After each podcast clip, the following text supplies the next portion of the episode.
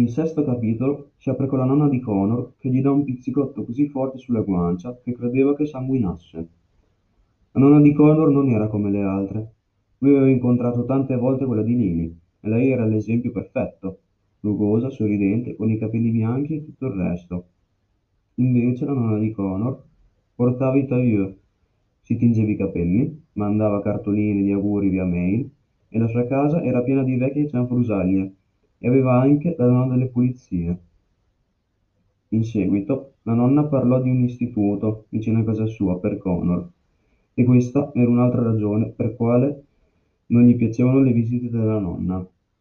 Per cena avevano ordinato cibo cinese perché la nonna non si definiva non esattamente una cuoca. La madre di Connor era troppo debole e anche se lui fosse stato in grado di preparare qualcosa, la possibilità non aveva minimamente sfiorato la nonna. Poco dopo la nonna parlò con Connor e gli disse che sarebbe venuto a vivere con lei. Dopo questa frase il ragazzo aggrottò le sopracciglia per un attimo e la stanza sembrò fermarsi. Connor rispose che non andrà a vivere con lei, ma durante questa conversazione la madre iniziò a tossire.